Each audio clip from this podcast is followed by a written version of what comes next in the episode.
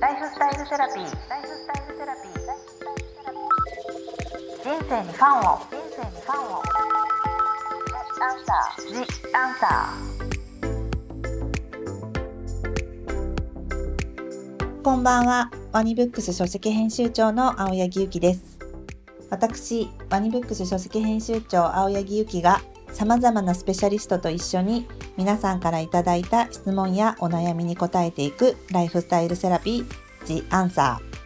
7月のゲストは著書累計40万部を突破している大人気自然改善コアトレーナーである村田由美子先生です。由美子先生よろしくお願いします。よろしくお願いします。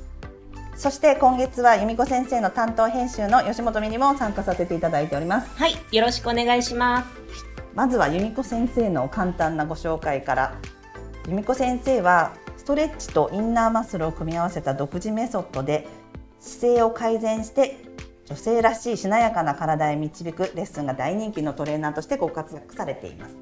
弊社のワニブックスからは10万部を突破した膣締めるだけダイエットやほぐしボールがついているくびれ母ちゃんの出せる体などの著書も発売させていただいております。すごい今売れに売れている今売れに売れてほぐしボールも ございます。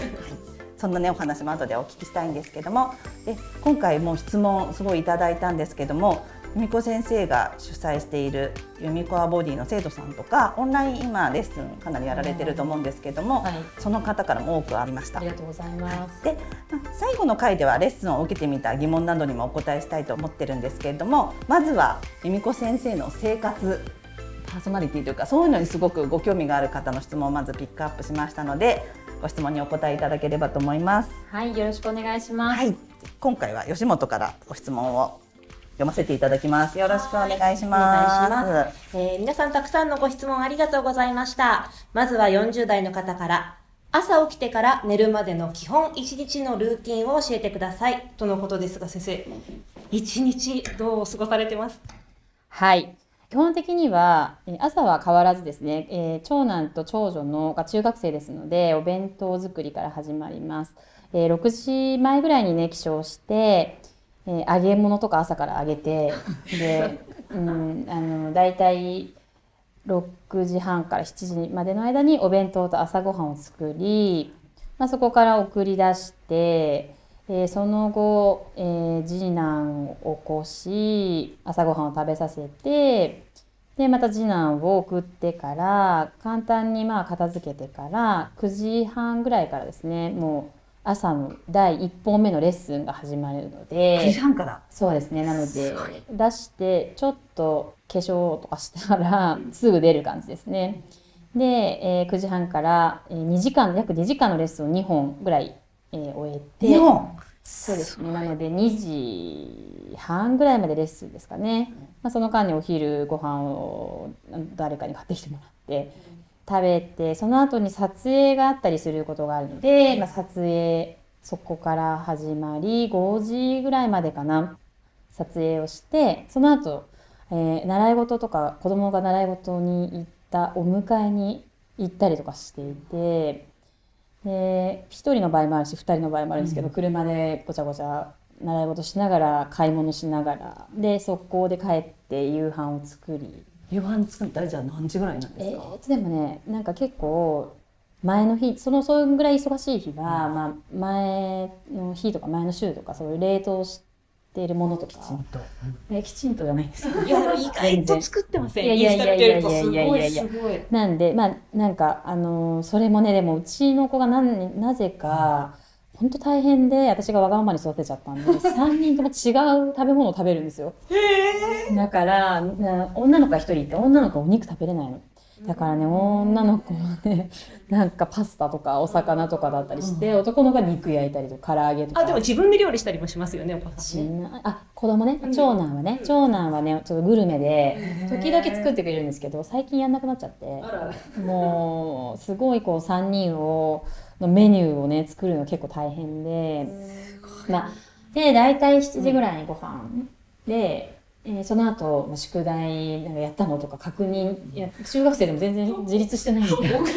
確認作業とかあとはまあ一番下の次男がもう全然何もやんないんでそれを全部もうつきっきりでやって鉛筆とか削るのまでついてったりとかして小3なんですけどね。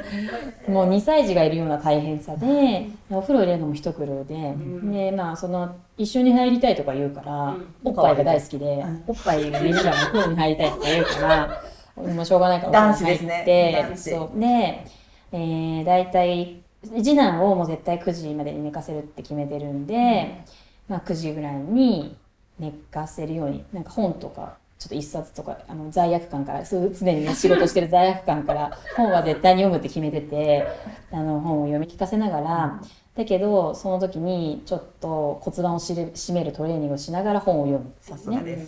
でそれで、まあ、寝落ちしちゃう時もあるんですけどちょっと気が向いてあの寝たから9時半ぐらいからインスタライブしたりすることもあるし。あとはなんかあの韓流見たりする。韓流ドラマ見たりとかしてることもあって。そうなんですね。そうなんですよ。だからまあこれはなすすごく忙しい時の時間割ですけど。でも寝るのは基本は何時ぐらいなんですか？基本はでもなんかなんだかんだ12時とかなっちゃうんですね。やっぱ寝てから一緒に寝ちゃう時ももちろん週のうちに2回ぐらいあるんですけど、もったいないから一人の時間が、だから12時ぐらいまで起きてなんかやったりしてる。でもうん。常に6時ぐらいに起きるってことですもんね。そうですね。あとはなんかだからあのインスタの記事とかも異常に時間かかるんですよ私。な長いから長いから。長いからそう2日とかかけて何かこう何かこうって。でもサービス精神がすごいですよね。あのあの文章をインスタの一画面に載せるサービス精神ってすごいなと思すごいってます。削ったりしてるんですよそれも。長すぎて。削ってあれだからなんか伝えたいことをまとめるのに大体1個の記事で1週間ぐらいかかって本出版するのみたいな。いちいち1記事本出版するみたいな。そういう感じで過ごしてますね、うん。だからでもう本当コロナ期間中はちょっとゆったりしたりしてて、でなんかもう子供ばっかりつきっきりになるの嫌で世界観を変えたくて、やっぱ韓流をちょっと全部見ました。で韓流なんですね。もちろん不時着と絶対時着とあとイテウォンを見て、ちょっと復習で3回ぐらい見ました。あの回るやつですね。ちょっといい自分でいい場面集みたいなのねちょっと作ったりして感じですね。だからまああの結構普通ですよね。あの普通の主婦みたいなこともすごいし大好きです。でもお料理もやられててお子さんもっていうところとそれでパワフルですからそもそも。元気だなと思いますよ。いやいやいやここはどこから来るのかっていうねお話もしたい流れで次ですね。次ですね、はい。あの20代と30代の方から集まった質問で先生の普段の食事内容やそのボディを作る食べ物の思考を知りたいです。あーこれね私ねすごい昨日のインスタライブでも喋ってたんですけど、うん。まあ、かなり、えー私は、えー高校生まで、まあ、大学生までですね親元で育ったんですけどうちの親が本当に料理が上手なんですよ。でとにかく洋は中全部できて、まあ、いつも食卓にえーすごいこうたくさんの品数と美味しい手作りのご飯が並ぶっていう家庭に育ったんですけど、ジャンキーなものが食べれなかったから、もう20代になったらもうジャンキーなもの食べたくてしょうがなくて、カップラーメンとか食べたり、マック行ったりもう高校生の時とかもうすごいマック行ったりとか反動で。そうだからみんなファミレスとか行くとビーフシチューとか頼むんだけど、てか手作りっぽい店に行きたがるんだけど私は手作りっぽい店が嫌なの。でなんかそういうのでジャンキーになってっちゃって。それには満たされてたわけですもんね。そう。手作りなものはそうなんね。ですよね。で今考えたらそのそれが体を作ってくれたのかな、骨とかね作ってくれたのかなと思うんですけどまあ20代とかやっぱりそのジャンキーなものが好きだったんですけどそしたらやっぱり太りやすい体質ではあったんですけど、そのジャンキーな感じをだから本当カラムーチョ食べてなんかカップラーメン大好きでなんかすぐ夜中にあの絶対映画見に行ったりとか友達とするじゃないですか夜とか、その後には絶対ラーメンで決まってたりとかして マッサージの後にラーメンとかそういう20代を送ってたんですよ。でそれがまあこの仕事するようになってんこの仕事っていうか初めて体を動かしたのは37ぐらいだったんですけど三十七歳。そうなんですよ。初めそれまでヨガもピラティスも何にもやったことないんですよ。ジムも一回も入会もしたことないし体験もやったことない。ヨガの体験すら受けたことないんですよ。一回も。これ今あのスタッフさんになりたい人たちからの結構大きな勇気ですね。37歳から。スタートしても何でもできるんだよ。なやればできるんだよっていうことですもんね。運動したの。が初めてだからね。だからゴルフとかはしたことありますよ。もちろん20代あのその部活もちょっと中学生の時ちょっとかじったとかそういうのはありますけど、基本的に自分のために自分の体を変えることに対しては一切やったことない。からランニングとかもしたことないし。で37の時に初めて友達がトレーナーをやってて近いからっていう理由でそこに通い始めて初めて体を動かした。でそこから私トレーナーになったんで本当にスタートが37っていう。すごいお話ですよね。全然今ね食事のこと聞かれてるのに全然違う方向でね喋ってる面白いと思います。それでそのなんかトレーニングし始めたらなんかちょっと締まってくるっていうかちょっと初めて体を動かしたから、なんかこうえあこんなところに筋肉あるんだなみたいななんかちょっと動かすと動かしたことがもったいない病なんですよ私。だから動かしたのが損したくないからその後にラーメン食べようと思わなくなるっていうか。ね、だそれでなんとなく健康志向になってった。っていうのがまああれでそのなんかトレーニングし始めてからタンパク質とかをすごい多めに取るようになったり、ジャンキーなものから少し離れていった。でそしたらちょっとそれやりすぎちゃってすごいガリガリになって鶏ガラみたいになっちゃったんですよ。一瞬。なんか。何もなんかすごいですね。この振り幅。が。そうそうそう。なんかはこう多分すごいハマったらそういうふうにななるのかな。自分でもよくわかんないんですけど。でなんとなく白いご飯とかパンとかを避けるようになっちゃったっていうかなんトレーナーしててやっぱり痩せてなくちゃいけないっていうお客さんが増えてくる中で、っていうのは多分どっかの意識的にあってでもそれをやめたんですよ。去年。なぜかというとガリガリが嫌だから、まあ、ごぼうみたいな体を卒業しようと思って、まあ、すごいこう立体的な体になろうと思ってとにかくお肉はすごい元から食べます。そこに必ずやっぱりご飯を食べる糖質をちゃんと取るようにしてで最終的にはやっぱりバランスなんだなと思うからあの野菜あんま好きじゃないんですけど野菜もあの海藻も取るようにして。野菜はあんまりお好きじゃない全然好きじゃないですもともと。うん。それも意外な感じです。もうあんま本当にサラダとか注文する人の意味がわからない。う んサラダって何？私が好きなものって本当にとんかつとかまあそうね、うん、揚げてるステーキとかそういうのが好きだから。なんかいやサラダっていう発想はないですね。でもそれでもこのエネルギーの源かもしれないですよね。一日5食ぐらいでも食べるんですよ。そうお腹がすぐ空いちゃってさっきもマネージャーのご飯をあのマネージャーのご飯なのにさっき実はレッスンした後に、あのご飯ちょっと食べたんですよおにぎりとだからいらないと思ったんでしょうね。私の分買っといてくれなくて でも美味しそうなもの食べてるからって言って奪って食べて うん。子供のような。そうですね。だから常にお腹空いてる。そう常にお腹空いててそれが我慢できないからなんか食べちゃう。だけどそこにはちょっと健康なものを取り入れるようにしてる。だからあのーチョコレートとかじゃなくて唐揚げとか。タンパクあそう質。そう。とか、うんあのーうん、おにぎりとかそういうものを取るように。だけど別にじゃあアイス食べないのかっていうと結構毎晩のようにハーゲンダッツとか食べたりとかするし調整ですよね、うん。なんかあんまり我慢するのできないし我慢すると後の方が倍返ってくる気がする、なんか若い頃のそういうあるからなんか食べない食べないって思うと食べたくなる欲がもっと増えるでしょ、だからなんか別にあんまり考えてないんですけどね。だから、本当に先生のね食べて出す食べて出すが本当に出してるから太らないんですよ。そうそうそう出せるようになったんですよね、うん。本当に。だからなんか前は食べたら出せないから食べなかったんですよ。昔10代の頃とか、出せないから怖いから量を少なくしてチョコレートとかにしてご飯を食べないとか、うん。でもそれって全然違って傘を食べると傘の倍出るみたいな。え？食べた方が痩せれんのみたいな。初めて知りましたまさに出せる体のあのストーリーと。ですそうね。はい。そんな感じですね。でもその引き続きで聞きたいことですね。そうですね。うん。あの結構メンタルが崩れたりするとドカ食いしたりとかするのかなと思ってるんですけどうん。先生いつも元気な印象があるので メンタル対処法みたいなのはどうやってこれも多かったですよ。あのメンタル対処法？はい。質問にメンタル対処法はどうしてますか？えーね、昔は結構ネガティブな要素すごいたくさん持ってたんですけど、えー、とまずはおすすめはメンタルが強い人とか前向きな人を周りに置くってこと？その森からされてる。確かにマネージャーうん、とか、なんかそうやって周りにそういう人が多いと、ネガティブになってると恥ずかしくなってくるんですよ。自分のその小さな器とか。だから、優秀かつ前向きで、メンタルが強い人を周りに置くっていうのは、あえて。女の人ってなんか、メンタル弱くて同情してほしいから、なんとかなんだよね。え、そうなの？大丈夫？っていう流れですよね。そういうこと言わない人と付き合う。同質じゃない人と。そう。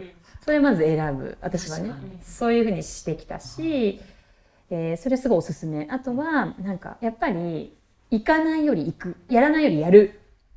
何でも行動する。だから、いや疲れちゃったな。行きたくないなとか思う時ってあるじゃないですか、なんかに。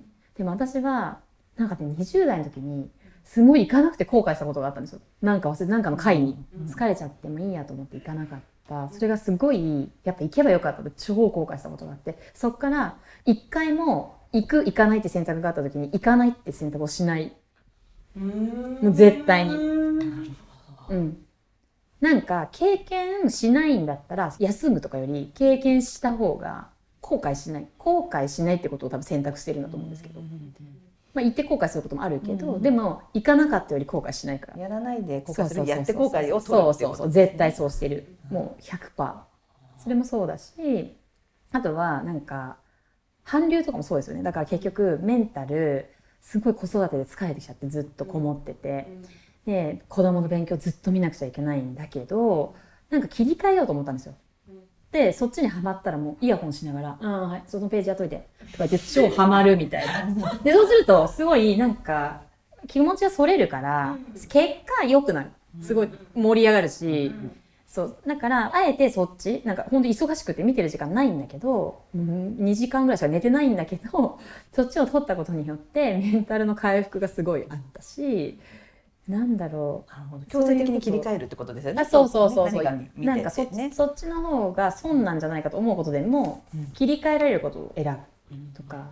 うん。すごいこの三つの わかんない。ニコメソッド、ニコメソッドメンタルメソッド。そうかな、うん、ちょっと普通の人が答えないようなこと答えましたよね。でも本当に あの物理的にやるすぐやれることですよね。でもね、うんうんあとさ周りの人に置くね近くに置くっていうのって発想あんまりないですもんね。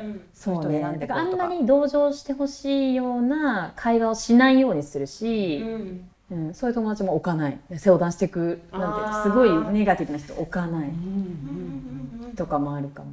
一緒になっちゃいますもんね。そ。の言ってる間に下なんか。同情してもらっても何も進まないから。うんとかあとはどうだろうななんか私の場合はすごいこうメソッドをどんどん進化させることに対してすごいアドレナリンが出るんですよ。人の体がこれでもっと変わっていけるんだって思うから勉強が意外とメンタル対処法ですね。勉強するのすごい辛くなったらとにかくすごいどっかからなんか本読んだりどっかの動画見たりとか例えば1ワードでもすごいあって思うことってあるんですよ。これすごいいいこと言ってるなとかそういうワードを拾ってくるとすんごい楽になったりする気持ちが。それは由美子先生ならでは。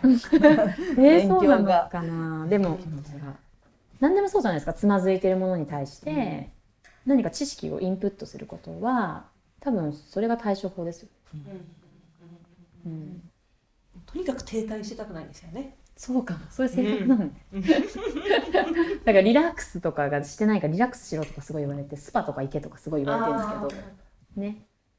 ゆっくりしてられないですもんね。じっとしてられないですよね。そうだからなんか瞑想するなんかとか、絶対瞑想じゃなくてすんごい考えちゃうみたいな それが由美子先生合ってるんですもんね。気楽に瞑想しろって言われる方が静かにする方がうんそういうふうにできどうなんだろうわかんないですややれない 病気？かっこいい。でもいいです。やれないことはやらないっていう方にしてますもんうんね。そうですねだからまあそうですねメンタルはそういうふうにとにかく止まらないやってみるやってみる。はいはい。ありがとうございます。レッスンを体験したことがある方もそうでない方も由美子先生の人柄や普段詳しく話さない日常生活についてもお伺いできたのではないでしょうかはい、ありがとうございます。はい。また次回木曜日に配信される「ジ・アンサー」では姿勢呼吸のことについてお答えいただきますここまでのお相手は青柳ゆきと吉本美里と村田由美子でした。ありがとうございましたありがとうございました。ライフスタイルセラピー。ライフスタイルセラピー。ジ・アンサー。